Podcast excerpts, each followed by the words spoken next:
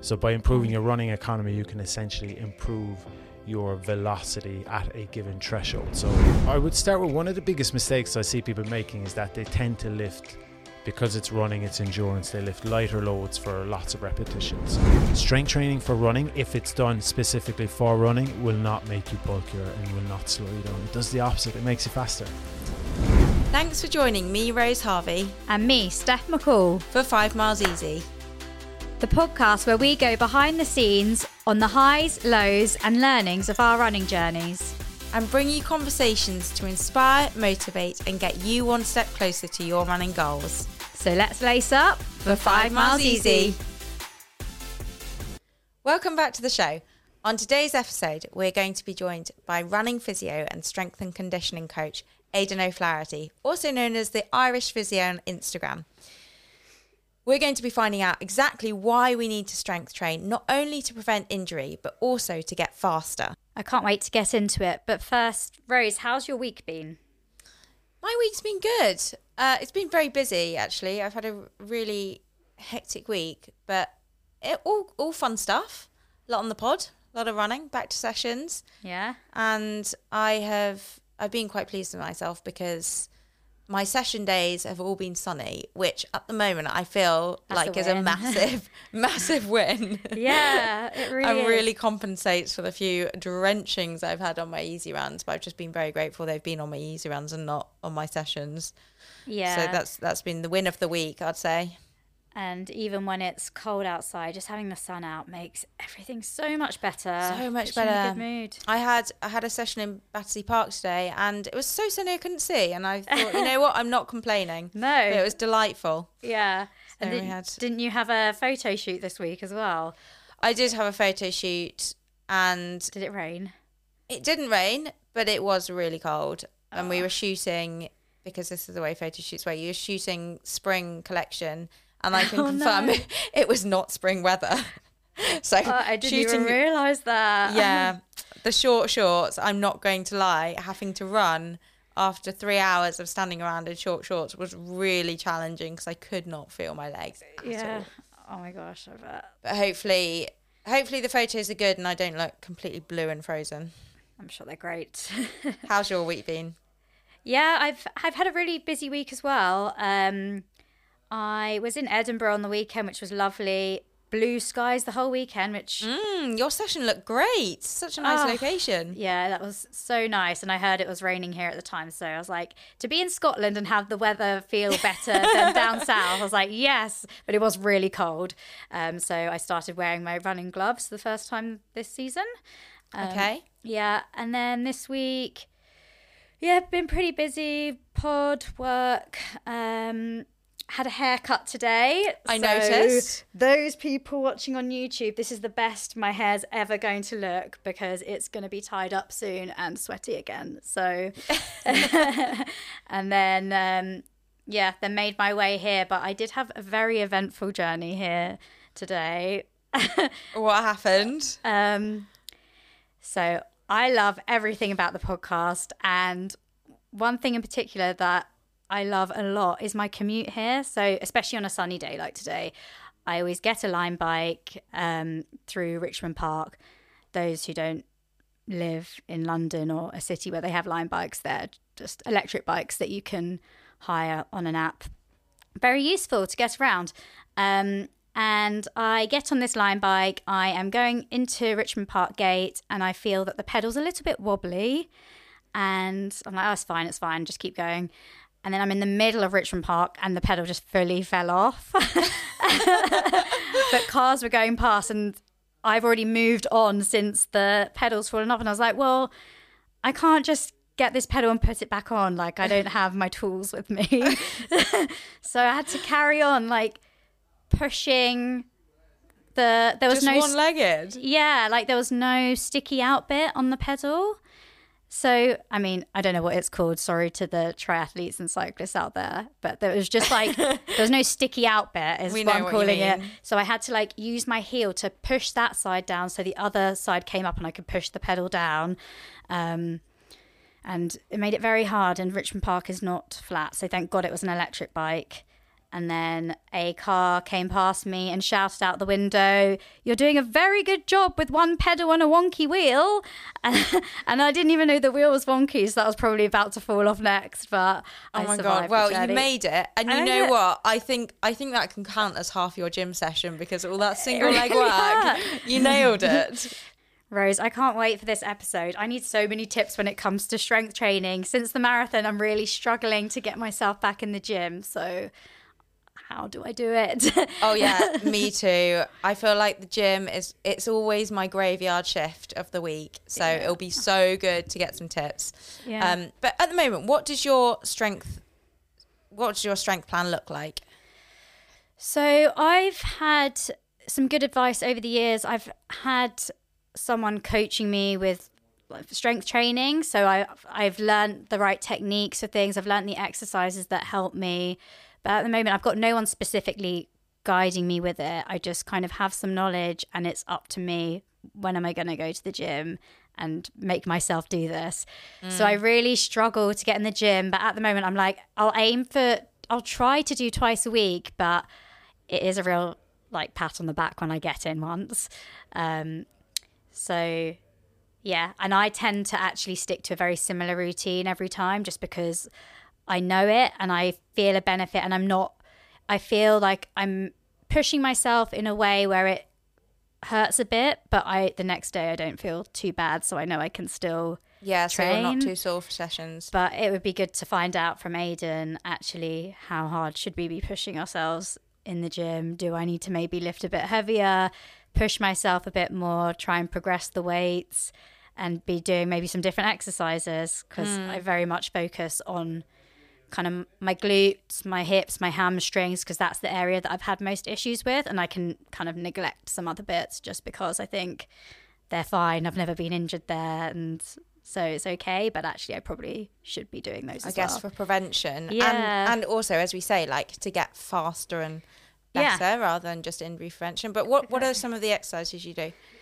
So, my absolute favorites are anything single leg. And I feel like they're very, really beneficial because you run on one leg. Mm. You've only ever got one leg on the ground. So, you want to be, you want to have stability on one leg at a time and, you know, not kind of be collapsing at the hip when you land. So, single leg deadlifts, um, split squats, uh, just like any sort of glute bridge on a single leg. Um, uh, step ups onto a box, that sort of thing are kind of my my go Yeah. tos. And heavy?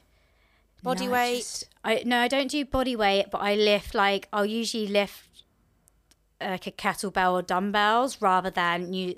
I have in the past lifted heavy where I've been on the bar, but I'm kind of out of the routine of doing that. So that's what I need to be like. Actually, I probably need to be lifting heavier where I've got a barbell, putting weights on that, and testing myself a bit more. Yeah. Okay. So do you do high reps? Yeah, I'm probably yeah. more of a High rep, low girl. Yeah. Yeah, I'm kind of opposite actually, but I have to say I've really fluctuated over the years and I've had a lot of diff I've gone down a lot of different avenues Yeah. with the gym and sometimes I've gone down like the high rep low weight avenue, but at the moment I'm definitely on more the high weight, the heavy weight, Mm. low rep avenue. Um squats, split squats. I'm similar to you. I tend to focus on like single leg stuff Yeah. because I feel like that is more like running. Yes. Um, but heavy weights, maximum of 10 reps, three sets. Mm-hmm. Um, glutes, the big focus, hips, the big focus, Yeah. hamstrings, and calves.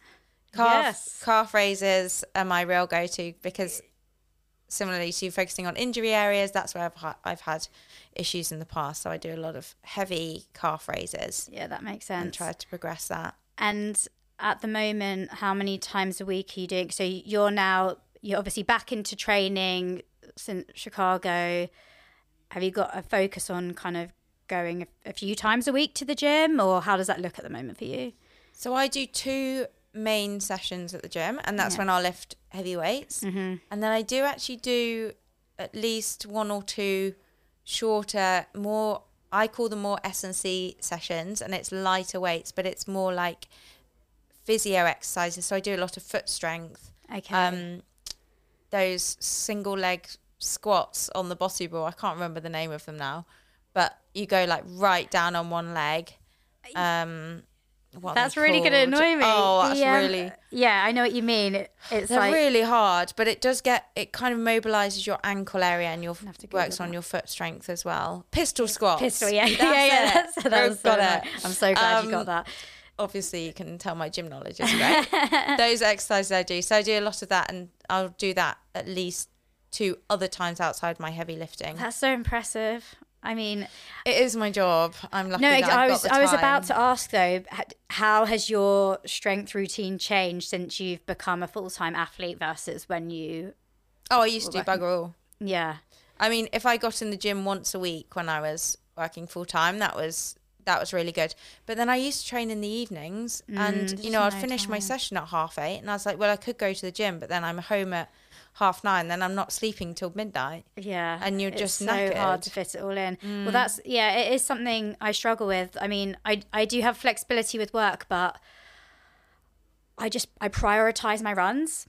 And sometimes I'm like, okay, well, I could skip this run and actually go and do a gym session. I could even jog to the gym and go and do this gym session. But it gets to the evening when I plan to do it, and I'm like, it's just so much easier to go out for a run. Yeah, because it's more done enjoyable. quicker, it's more enjoyable. But I really need to flip that and be like, actually, you know what? Long term, it could be more beneficial me going to do the gym session. yeah, because it's going to keep you running for longer, keep Yeah. you injury free. okay, so this is another question for Aidan. How do we structure it, and how do we get ourselves to the gym consistently? yeah. Right, I think it's time to welcome Aidan to the show. Aidan is a specialist running physiotherapist and strength and conditioning coach. He helps runners not just prevent getting injured, but also gets them stronger and faster as well. Previously, Aidan played professional football in Ireland, uh, but his career curtailed with three ACL ruptures. His own injury journey ignited passion for injury rehab and prevention. Aidan now has his own practice in Putney, London, and has just launched his own strength and conditioning online program for runners too. Aidan, thanks so much for joining us for Five Miles Easy State. We are so excited to get all our questions answered in relation to physio, strength and conditioning. But before we dive into all of that, our first question is what is your why when it comes to running? Great question. My why, I did think about this, is as a physio, I get to work with runners every day. And over the past number of years, I've seen runners achieve amazing things, push the boundaries to what we think we can achieve. And that's how I then got into running from treating runners. And as you run, you tend to live longer. So, for the health benefits, is one of the big reasons. And runners tend to stop running because they get injured. So, I play a key role in helping people live longer. That's, that's awesome. Wow, what a rewarding job. That is very cool. Um, and you haven't always run, as you said, and you just said that helping people with their running injuries kind of got you into running more.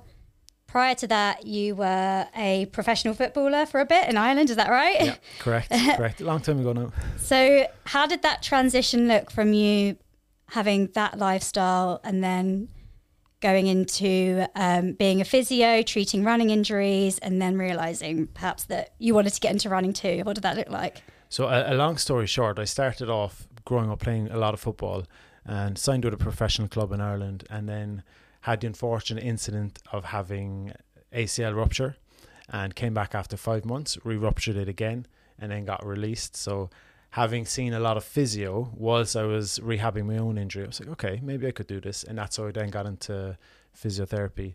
And following on from that, I did rowing at quite a competitive level. So that's where I found a love for the endurance sport, those long, easy miles.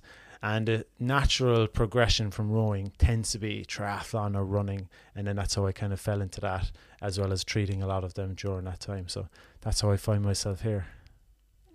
Nice. That's awesome. So we've mentioned, you know, obviously go to a physio for injury prevention, strength and conditioning, also great for injury prevention. But as runners, can you just tell us, start from the basics, why should we strength train? So I think the unique selling point for runners is they love performance. You, look at these fast shoes, gadgets. It's like, how can I improve my performance? So one of the big unique selling points is that you can improve your running economy. So when we look at what limits performance, we have kind of three indicators. So we have your VO2 max, your percentage of your VO2 max that you can access, and your running economy. So as strength training, we know that you can improve your running economy by up to 8%. So think of taking up to 8% of a particular time, like your marathon mm-hmm. time or 10K or whatever it might be. So we have the performance side of things, but also the improvement of like things like bone density, tendon health, muscle health. And when it comes to the research in running related injuries, we don't have a huge amount. So we just have to be mindful and say it's likely going to reduce a lot of overuse injuries. Mm. And what what is running economy? So it's the amount it's the amount of energy that you use at a sub maximal effort. So if you look at like your VO2 max amount of oxygen that we can consume within a minute, it's the amount of energy that we can use at a particular pace. So by improving Mm. your running economy, you can essentially improve your velocity at a given threshold. So if you're looking at running a particular pace throughout a marathon, if you can improve that velocity by five to eight percent, then that's going to lead to significant improvements in obviously your your performance. So how does being stronger then link into that? Great question. so, in terms of muscle tendon stiffness, so when we're running, we're essentially it's like a series of hops. Mm. So our body and our lower limbs predominantly act as springs. It stores and releases energy. So the stronger the tendon, the stiffer the tendon. The if you think of like a spring, it stores and releases energy. If you've got a really stiff spring, you drop it, it's going to bounce higher. So we can return better energy. And as a result, if you have a stronger maximal strength, there's a correlation with you having better reactive strength meaning when we hit the ground we can produce force we improve all of these like neuromuscular components and by having a higher power output we've got essentially a bigger energy tank so that then can lead to you using less energy if you've got like these really stiff uh, tendons So we can literally cover more ground with less energy if we're stronger, and therefore go faster. pretty much yeah Nice. And- Sold. Sounds good. Yeah. yeah. I'm sold. Um, okay, so we know we should strength train. What should we be doing as runners? Like how how many times should we be going to the gym? What exercises should we be should we be doing? Should we be doing heavy weights, light weights? Talk us through it. I would start with one of the biggest mistakes I see people making is that they tend to lift because it's running, it's endurance. They lift lighter loads for lots of repetitions. The problem with that is the limiting factor becomes metabolic. So when you go beyond like 15 repetitions, it's not neuromuscular, and that's what we're trying to do when we strength train. So we see in terms of like improvements in performance and just strength and bone health in general, it's lifting heavier load for fewer repetitions. Now, there's lots of ways that you can do that depending on what you've got access to, what your schedule looks like. So, as an elite athlete, you're going to have more time to recover between. So, you might strength train and run on the same day. But a lot of people, the limiting factor will be time constraints if they've got a family, a busy life. So, you can go to the gym, you can do it at home 20 minutes a day, pick two or three exercises. So, there's lots of different Mm. ways to doing it. But when you look at the general research, two sessions a week is sufficient enough. So if you if you partake in a 20 week strength program and you do it twice a week, you can improve your maximum strength by up to 26%, which is huge. And as a result then you get all the other benefits from it. But then going into in season, you can maintain those benefits by one session a week. So if you look at a 40 week total season, 20 weeks of to really build that maximum strength and then when it goes into to race season you've got uh, one session per week where you can reduce the heavy lift and just improve uh, I refer to it as sharpening the knife as you come into Mm. race Okay, so that makes sense with. So we spoke to Katie Snowden where she spoke about the summer season is the big racing season for track athletes, and then the winter is when they're doing all the strengthening. So that's when they would do like the two sessions a week, and then as you get into the summer, one session. And I guess for marathon runners, would it be that at the beginning of the block you're building your strength, and then maybe towards the last few weeks you might want to reduce that? Is that the right understanding? Yeah, yeah, absolutely. So you periodize your strength training as much as you would your running. You might have a particular focus on a block where you're looking to build your mileage, and then you'll add in a bit of intensity or whatever it might be. And strength training is very similar. It's very individual depending on what your goal is. But yes, you would periodize it. So as your running volume is building, you don't need to have fresh legs for those really tough sessions. Mm-hmm. You would want to put more priority to building maximum strength. And that would differ from someone who's experienced to someone who's not. For example, if you're experienced with strength training, I, I'm happy giving you a high percentage of like your, let's say, 10 rep max. Whereas if someone is new to strength training, you're not going to give them those heavy weights early on. And that often is the limiting factors like, well, what weight should I be lifting? Yeah. And I Mm. would often work to like two reps in reserve, for example, between six to 12 reps, whatever rep range you decide, is have two reps in reserve. And that can give you an indication to that that's the right amount of load. Because a lot of people will lift and they've got about 10 reps in reserve. That's true. That's not going to give you the benefits. And so to answer your question, yes, you would prioritize maximum strength early on. And then you can look at things like reactive strength by doing plyometrics, which won't carry the DOMs because the DOMs will come from those eccentric forces um, lengthening tissues. Okay. What should we be aiming for? Like ideally, as maybe as a percentage of body weight for something like a squat. Like what Yeah. should we be aiming for? Great question. So I would look at in terms of the squat. So for example, split squat, I'd be looking for someone to get up to fifty percent of their body weight. For Mhm. a back squat, I'd be looking at someone to try and achieve their their body weight on the bar, including the bar. So for example, I'm 90 kilos. I'm a bit heavier, but let's say 90 kilos. I want I want to build up towards that. yeah. And the key thing then is that it's to progressive loading. That's a mistake a lot of people make is they'll pick an exercise, they'll do it for a number of weeks, which is great, but they don't add weight to the exercise.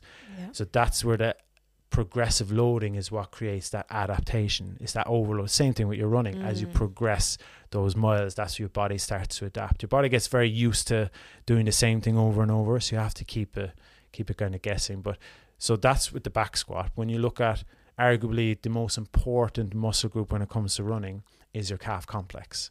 Your soleus muscle and your gastrocnemius gastrocnemius is what i that's what we refer to as your calf complex, the powerhouse muscle. So we look for runners to be able to achieve up to 50% of their body weight on a single leg calf raise. So if you Mm. think of, if I ask both of you guys, do you do the single leg calf raise as an exercise? Yeah, but Yeah. not holding 50% of my body weight. What would it be roughly? Um, probably like a quarter. Yeah. Yeah.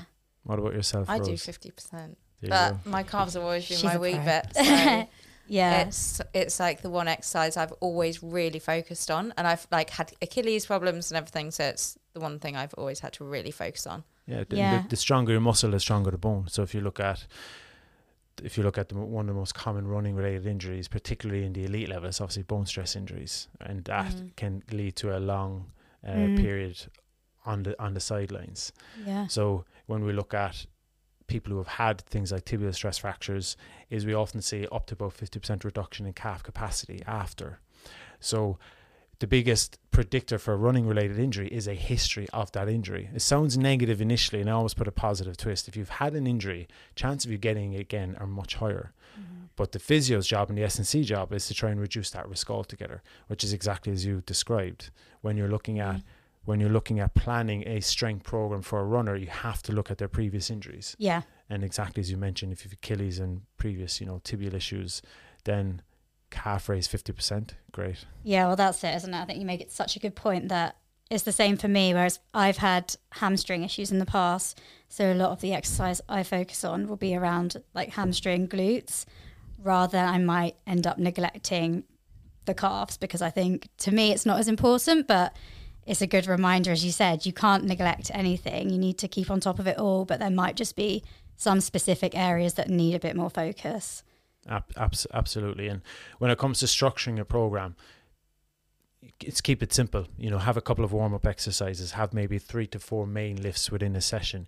You don't have to be doing ten or ten or twelve different exercises. When we look at the amount of sets per week that can lead to improvements in running economy, it's actually a lot less than what most people would think. So doing three or four main lifts within a session, and you can maybe split that within the second session, maybe a bit of push and pull type stuff and then having a couple of exercises that are looking at more stretch shortening cycle, which is like for example your Achilles, like your plyometrics, store and release energy. So if you break it, warm up, main lifts, bit of trunk, bit of uh, plyometric type stuff, and you know I did a session this morning. It took me 50 minutes. Now, time to thank the sponsor of this episode, EcoSwash. Now, Steph, I don't know about you, but the one thing I don't like about marathon training is the washing.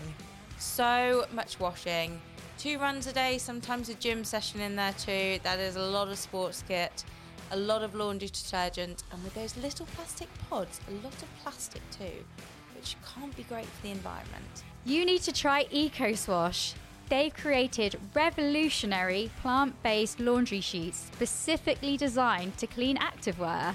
Oh my gosh, that sounds so good. It's also 100% animal cruelty free and it's plastic free and it smells so fresh. I need this in my life. Where can I buy it? That's the other great thing about EcoSwash. You don't have to worry about the hassle of running to the shops because it arrives straight through your letterbox. Okay, sign me up. Okay, head to ecoswash.co.uk and buy your box today. So we've got um, sort of six to ten reps, heavyweight. How many sets would you do? Great question. So I would it again, it's like? an it's an added stimulus, so it's an added stress to what you're already doing. So we have to factor that in in terms of recovery. So I would start off with, as an example, three lots of ten reps, working Okay. to two reps in reserve. But as you progress forward, you look at, for example, like Jake Wightman. You know, he's very well at documenting his uh, strength and conditioning, and he's very good at progressively loading, increasing the amount of sets to maybe even four to five uh, it depends on the individual, but you would be looking to try and get up to say four sets of four to six repetitions at that higher weight, that higher percentage of your one rep- repetition max. How does that look like in terms of the progression? So you can increase the number of sets, you can also increase the weight, but do you always do it at the same time? Great- and how do you question. know how often to try and push it a bit more? Yeah, great question because a lot of people will tend to change too many variables at one time. Yeah. Same thing when it comes to running. You know, they'll change their volume, increase their volume, Mm. their frequency, their intensity. So when it comes to it, I will have a couple of weeks where I'll focus on staying at the same rep range and Mhm. increasing the load. And then as the sets change, when I add a set, I'll tend to reduce the amount of reps down to let's say six to eight repetitions. And then naturally the weight will go up because you're working to two reps in reserve as six reps Mm-hmm. versus 10 reps. But it's making small changes is what's key because your body knows what it's used to and it's that increase in load or big changes. Same thing when it comes to running. If you're not used to doing a lot of intensity, you add intensity, chances are you're going to pick something up. And same thing with strength training. Don't change too many variables. And when you do, make it a small change. Yeah, really gradual. And what um, we mentioned the calves already, but what are some really key exercises? Say if someone's going to the gym and they've got time for you know to do four four different exercises, what would you say like the really key ones for running are? Uh, so I will tend to look at one compound lift where you've got like a big exercise such as back squat, RDL, some sort of hip hinging movement, and then I'll have a couple of accessory like single leg. Split squat is a great one in terms of bang for your buck. Split squat, you're Mm-hmm. I getting good one. good glute, hip abduction strength, quad strength, even a bit of proximal hamstring strength. And then I will always have a calf raise. If you don't like calf raises, learn to love calf raises because it is essential. And then I'll tend to add in an upper body exercise. So, for example, half kneeling overhead press or a pulling type exercise. So, have one big compound lift, such as your deadlift, back squat, RDL, have a couple of accessory movements. Uh, I really like using machine weights, particularly if you've had an injury, meaning, for example, if you've had a knee injury or hamstring injury, looking at leg extension, leg curl, because you can't really cheat on those when you do something like a split squat, you can use a bit more hip strength versus quad strength. When you're in a, a machine, like a leg extension, you can't cheat. It's just your quads. So Okay, interesting. it's it's uh, depends on the individual, but that's how I tend to split it up. And I'd finish off then with some plyometrics and a bit of core. Yeah, when you say plyometrics, can you just Yeah. give us some examples? Okay, so if you look at um, skipping, it's an example of a plyometric exercise. It's short contact time. That's what makes Okay. it plyometric. Yeah. So if you're looking at skipping, you're you're up and down. It's short contact. What we would then do for a runner is we would start off with a low intensity, say three to four out of ten effort, because we don't want to risk flaring up like Achilles or other other areas.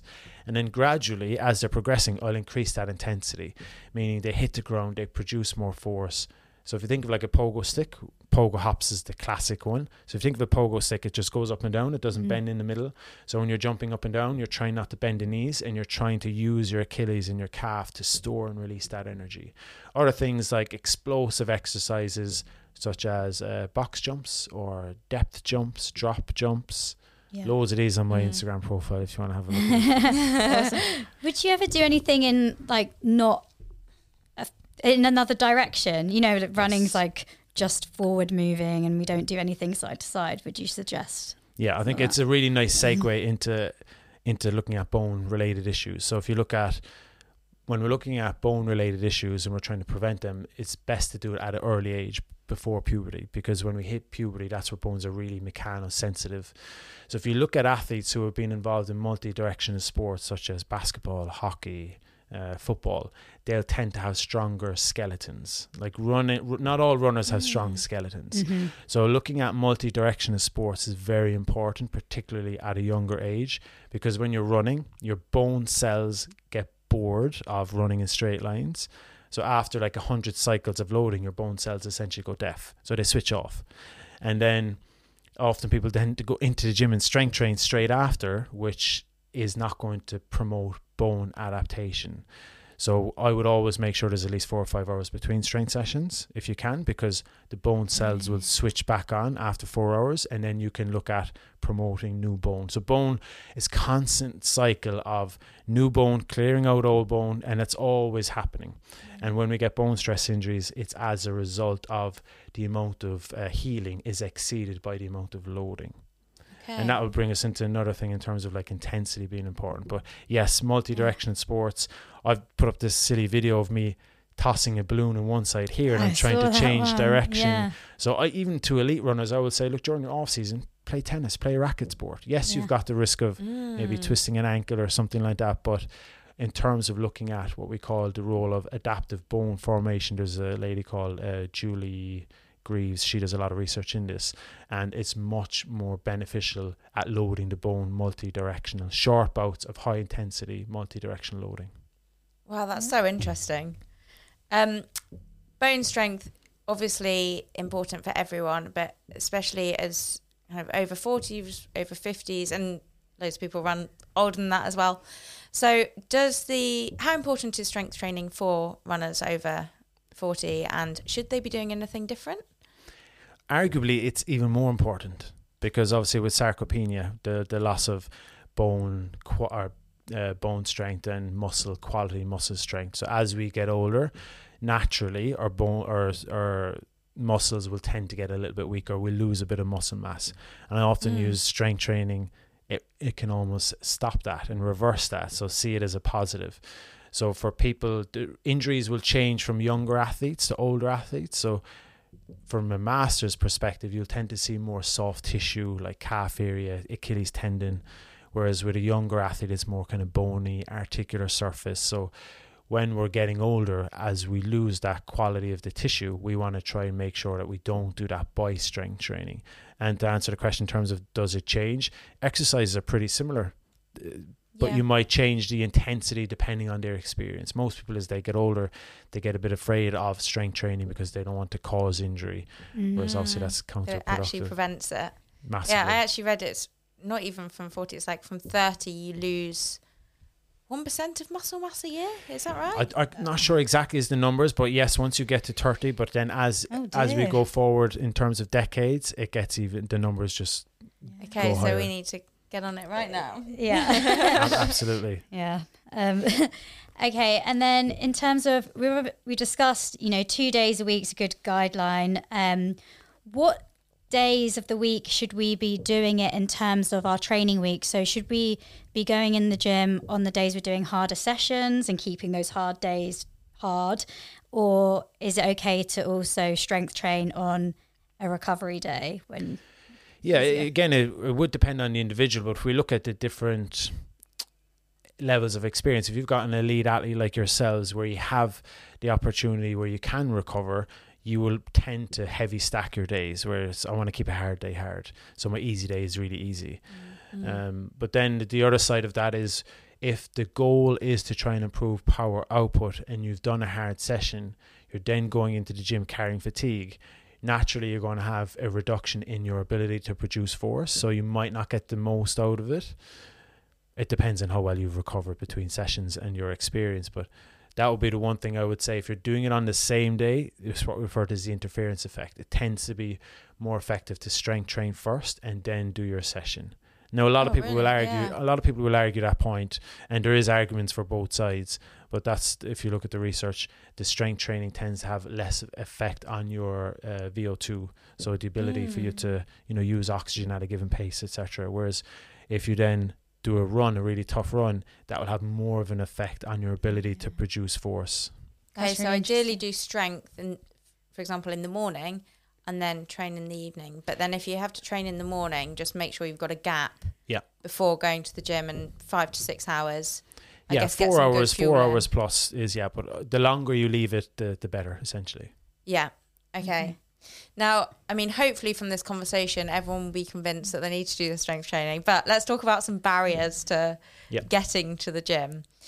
So, lots of people think, and especially, you know, in endurance running, this is a really common thing. Lots of people think if you go and lift heavy weights, especially, you're going to get bulky, which for endurance running might not be a good thing. What would you say to that? So there was a great piece of research done by a guy called Kris Beattie in Ireland. He's based in University of Limerick and he works with a lot of competitive runners. And they took runners, they did two different groups, one that strength trained and one that didn't. And they didn't change their running training. And after 40 weeks, the body composition, there was very little difference. So in terms of putting on muscle mass, it tends to be more higher volume, more repetitions, more exercises per muscle group, calorie surplus. So there's lots of Mm. different things that will contribute to trying to increase muscle mass. When it comes to strength training, we're looking at those uh, higher loads, fewer reps. That's more looking at neuromuscular changes rather than creating muscle mass. So strength training for running, if it's done specifically for running, will not make you bulkier and will not slow you down. It does the opposite. It makes you faster. So it Uh, makes your muscles stronger, but Yes. not bigger. So yes. Yeah. absolutely. Of, right, yeah. in a so basic form. We're trying to um, we're trying to create neuro, neuromuscular adaptations for the brain to be able to kind of like send more kind of recruit more muscle fibers more uh, power output for a given task whereas when you're looking at improving you know muscle size it tends to be less kind of drive less force so that's Mm. one thing Mm. about strength training is when you're doing it do it with intent and the difference between an elite athlete versus a recreational is often the intensity that they do the strength training session at. So if you look at, you know, Rose and, and Steph like yourselves in in the gym, I'd like to think that you're both, you know, when you're working hard, you're working hard. Whereas a recreational runner might go in, not all of them, some of them are really good. They might go in and they might not be performing the exercise at the same intensity. So it's like track athletes, you know, you go into the track often, they're just lying around because they've lots of rest periods. And then when they're working hard, they're working hard. The same thing in the gym is allow yourself that 90 seconds to, to two minutes recovery between sets. Mm, okay, that's also a really good point. Yeah, I was going to ask about recovery and how. Um, so between each, so if you've got like ten reps, you do that, and then you take ninety seconds before the next set. What about in between exercises? Like, how much rest would you have? So uh, a lot of times people will go from one leg to the other. If you're really working at that high level, you'll want to have up to let's say a minute in before even you go on to the opposite leg. Between Mm. sets, then I would tend to give up to about two minutes, but Okay. definitely minimum sixty seconds because you're carrying a little bit of fatigue from that Yeah. from that exercise before you go into the the next one. Okay. And another barrier to getting into the gym is maybe the after effect of lifting weights, which is you feel sore, you've got DOMS. Do you have any tips in terms of how to recover better from lifting and maybe reduce the soreness? Yeah, so DOMS do delayed onset muscle soreness mainly as a result of heavy eccentric forces. So if you've ever run downhill, you'll know how bad the quads are the next Mm. day. Mhm. So and when we look at the research around it between uh, cold compression, um, uh, we've got those what are they called? Those kind of sleeves that you put on your leg, compression, just Yeah. general compression. So you've got cold immersion, compression, massage, there's not a huge amount of research out there to say that it's going to accelerate the healing. What's more important, which is I guess coming into maybe we can uh, segue into reducing risk of injury is is getting your sleep, getting sufficient fuel in order for your body to adapt. So the training is the stimulus and then what we do in terms of recovery is going to lower body to adapt like we only benefit from the training that we recover from so look at the low hanging fruit if you're an adult 7 to 9 hours sleep per night getting I'm not a nutritionist, but I think the rough numbers are around 1.5 to 2 grams of protein per kilo of body weight. Uh, so making sure that you're getting sufficient protein and sufficient fueling into your body to recover. If you do that, that's much more likely going to reduce the DOMs. And getting used to those forces as well, which is why you should start it before you come into these main races.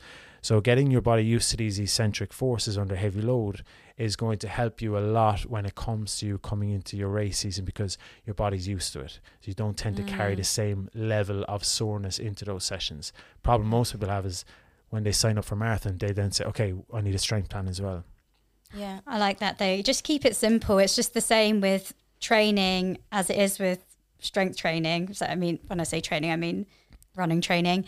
Um, that sleep and fuel is the best way to recover and adapt and get better. So it's nice just to keep it simple and know that that's what works. It's so undervalued as well. When we look at the rates of injury, a lot of research is done on bone stress injuries in, in military personnel because that's where obviously they put a lot of money. And we see those people who have uh, sleep deprivation for a period of weeks, they'll tend to have a significantly higher incidence of bone stress injuries. So sleep is a significant factor. Like vitamin D levels as well when it comes to bone and tendon stuff is really important, particularly here in, in the UK. Mm-hmm. So often when someone has a bone stress injury and they see a sports doc, they'll give them a high dose of vitamin D for a period of time. So these things are are, are quite important and so undervalued. And it is we we tend to overcomplicate things. Keep it simple. Same in the physio world. It's keeping things simple with rehab, so that people can actually adhere to it and achieve it, and then get the benefits from it. Yeah, I guess the vitamin D is especially crucial as going we're going into winter. Don't get a lot of sun in the UK. so Unfortunately, not. and Ireland is even worse. I'll tell you that. yeah, no, that's a good tip.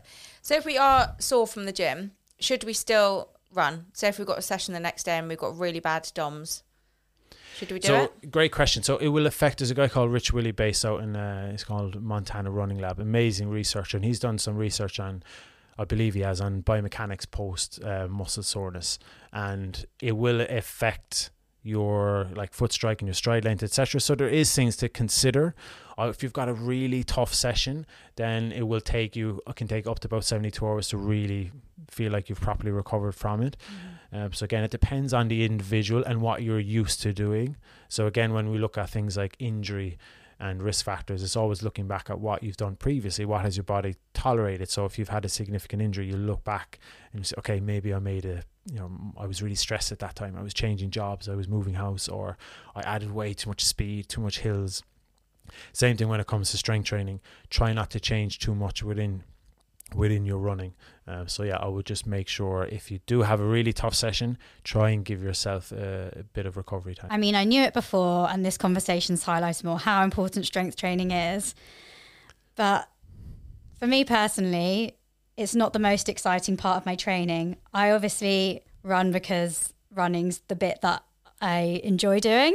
And then I know strength training is important for me to get better at running. So I want to be able to do that. But how do I? Can you give me some tips to how to stick to a program and yeah, get myself in the gym and just not let yeah, it go. It's, it's, it, you're, you're absolutely right. Even I have the issue when I give people rehab plans. Is one of the big issues is the adherence and do they actually do it? Not often the case.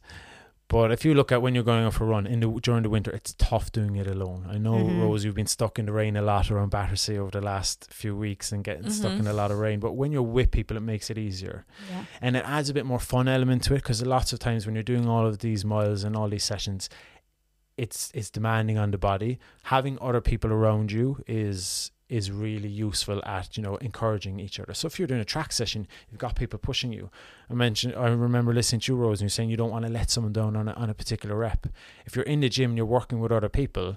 It's the same thing. You've you've agreed to turn up at a certain time. If you don't, you know you're going to let them down. So I think having a group of people to go to the gym with, even if it's just one training partner, I think that makes a big difference. Mm. And also having structure, so knowing what you're doing and working with someone that knows that area. If you've got structure, it takes away that kind of guessing. Oh, what should I be doing today? And often we just yeah. tend to go in I'll do this exercise because this is free. Uh, so I think having structure, do it with people. There are two key things I think that will help people to partake in strength training. Okay. I think that's a great point yeah. because I know from my experience, I mean, now I feel quite confident in the gym because I've had people, I'm like, I've had people show me what to do. And I've had a couple of years of going to the gym. But I remember when I first started and started lifting heavy weights, I felt really unconfident in what I was doing. And actually just having someone there, whether that's a PT, if you you know, if you can access that, or just a friend who knows what they're doing, is so valuable and it just stops you because I always used to go in and think, oh, I don't know what I'm doing with this. I don't want to hurt myself, so I'm not going to do it. Yeah. So yeah. I think that's a really, really good takeaway. Yeah, and I think that brings nicely onto technique when you're strength training is that often people won't do it because they fear that they're going to get injured. Yeah. I would say just know that the body is really resilient, really adaptable. When you mm-hmm. look at mm-hmm. technique, there's not a massive amount of research to say, oh, when you squat and you hinge slightly forward, you're going to increase your risk of having a back injury. What's more important is the amount of load that you're lifting meaning you want a gradual progression. So if you do a squat and you have uh, light weight and then you gradually add that weight, your body's going to adapt to the particular movement. We've all got different anatomies, different hip sizes, different shapes, female, male, different leg lengths. So no one particular way is perfect. And just have that in the background, knowing that, okay, as long as I feel comfortable lifting this load and I feel comfortable doing it, then I can start to progress beyond the current weight that you're lifting. Okay, really useful. And then where can people find out more? So if they are looking for what's a guidance with technique, I know that you post a lot of stuff on your social. So where can they head to to find out a bit more about?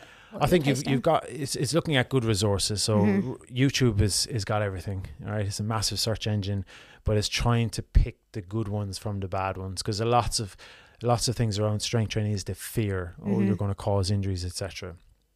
So I think making sure you have good resources, people who are who are referencing research uh, within the within their uh, subtitles or whatever it might be. So just making sure you've got good resources, whether it's a physio, S and C coach. If you look at some of the S and C coaches out there, like uh, Rich Blagrove is an amazing guy. You might have heard of Rich, who was I think he was in. I think Mary's. he'll be listening to this. Yeah, Mary's. And, uh, so, Rich, a lot of this stuff is uh, coming from your research, so I appreciate it. So, if you look at things like Rich Blagrove, he's an, he's an amazing uh, researcher within within this field, and he's got, uh, I believe, he's got an amazing book as well, loads of different exercises. On my YouTube, I've got a, an exercise library. It's adding it every week. So, just finding good resources um, is is probably the best way and trustworthy resources. That's awesome. Okay, so head to your YouTube channel. Head to my YouTube channel. Yeah, and you've got. New strength program as well. New strength program, yeah. The Run Strong Blueprint. That's another. Yeah. Um, yeah. So if it's a six week plan, um, and if anyone wants sort of like an introduction, I'm happy to to give them like a couple of weeks where they can just try it out and see how they find it. How yeah. do they access that then through? Just message socials? me, message me on, on Instagram, the Irish Physio, and I'm happy to I'm happy to give out. Yeah, as I said, a bit of a trial period for yeah. those guys that have come through from this podcast. they ha- they have to reference five they miles easy. To, have to reference and have to follow five miles. Uh, great. Okay, so our final question that we ask all our guests is, what is your high five me moment? I thought about this and it came to me so easy. Do you know, and it's probably not what you think it will be. It was reaching out and asking for help when I needed it. So previously, um, having like had all these injuries, you know, struggling mentally and not living like near family, and I was going through a pretty rough period. But then I just reached out, asked for help. At that time, I thought it was a I was a bit ashamed of it. Now I'm proud of it. So now I look back and I'm like, my life now, I work with runners, I travel a lot, and my life is incredible. I love it. And it wouldn't be if I didn't ask for help at that time. So there oh, you ah, go. What an amazing yeah. message for everyone. I yeah. love that. That's ah. awesome. Well, thank you so much for coming on. And I have a gym session later. So thank you for motivating me to go to the gym. And now I know what I'm going to be doing. So that is great. Yeah, very motivational. Thank Appreciate you so it. much. Thanks for having me on, guys. Loved it. Thanks for joining us, Five Miles Easy. And if you're enjoying the show, please remember to leave us a good review on Spotify and Apple. And if you're enjoying watching us on YouTube, please do subscribe.